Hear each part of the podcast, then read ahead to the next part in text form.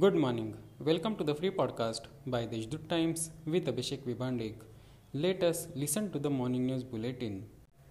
Nashik Grape Festival organized by the Directorate of Tourism Nashik at Grape Park Resort was inaugurated on Saturday.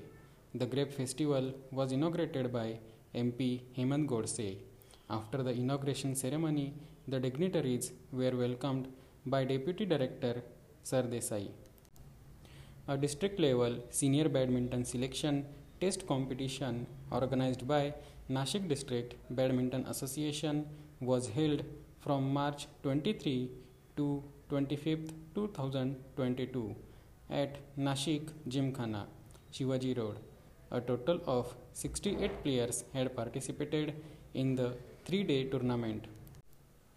With only 5 days left for the March end, 72,995 bills have been sanctioned by the Accounts and Treasury Department so far in the last one year, and out of which 9,049.13 crores of funds have been distributed.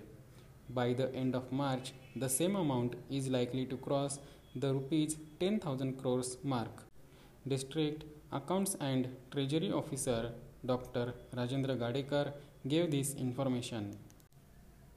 The Sarvajanik Vachanalay Nashik or Public Library members Deepak Jadhav and Ganesh Barve have written a letter to Savana's President and Chief Executive regarding the filing of criminal case under Section 420 against the contractor who cheated Savana financially.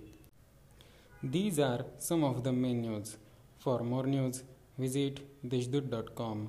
Have a good day.